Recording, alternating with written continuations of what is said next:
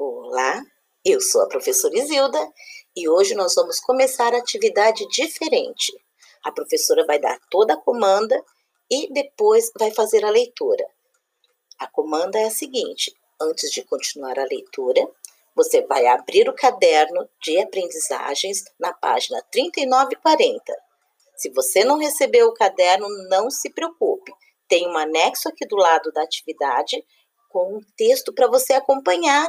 Lembra que a professora gosta que vocês acompanhem a leitura com o dedinho? Então, nós vamos fazer isso dessa maneira. Vocês vão ouvir a história que a professora está lendo e vão acompanhar com o dedinho.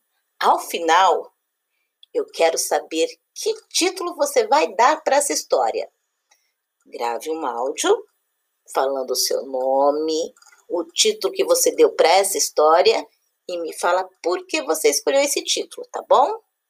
Um beijo! Vamos para a leitura?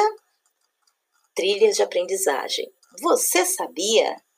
Trilhas de conhecimentos. Você sabia que algumas espécies de gafanhotos sabem nadar? Descubra por que alguns gafanhotos, além de bons cantores e saltadores, são exímios nadadores. Além de bons cantores e saltadores, alguns gafanhotos são também exímios nadadores. Por essa você não esperava, não é mesmo? Mas é verdade, existem espécies de gafanhotos que sabem nadar e fazem mergulhos longos, que podem durar até uma hora. Haja fôlego! Antes de mais nada, nem tente afundar no tanque aquele gafanhoto que pousou na sua planta. Ele vai se afogar. Vamos frisar mais uma vez que apenas algumas espécies apresentam essa habilidade. Os gafanhotos nadadores desenvolveram características físicas específicas. Uma delas é ter o terceiro par de pernas achatado o que favorece seus movimentos debaixo da água. Para segurar a respiração durante tanto tempo, esses gafanhotos semiaquáticos também precisam de outra adaptação. Seus espiráculos, orifícios por onde entra o ar, têm pelos maiores do que o normal. Assim, esses animais mergulham no exato momento em que afundam suas cabeças.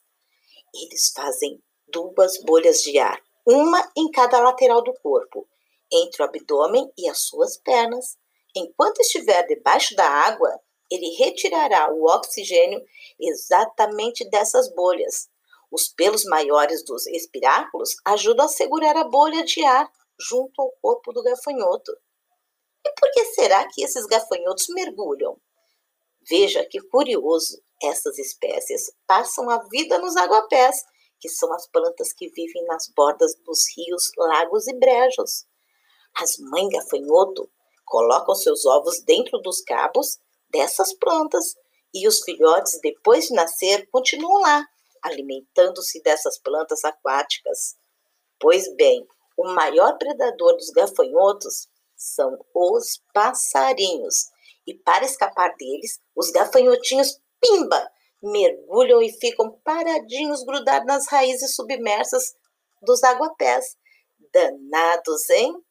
Esse texto foi escrito por Marcos Gonçalves Liano, do Laboratório de Otopterologia, Universidade Federal de Viçosa, publicada na revista Ciências Hoje das Crianças, revista número 182, agosto de 2007.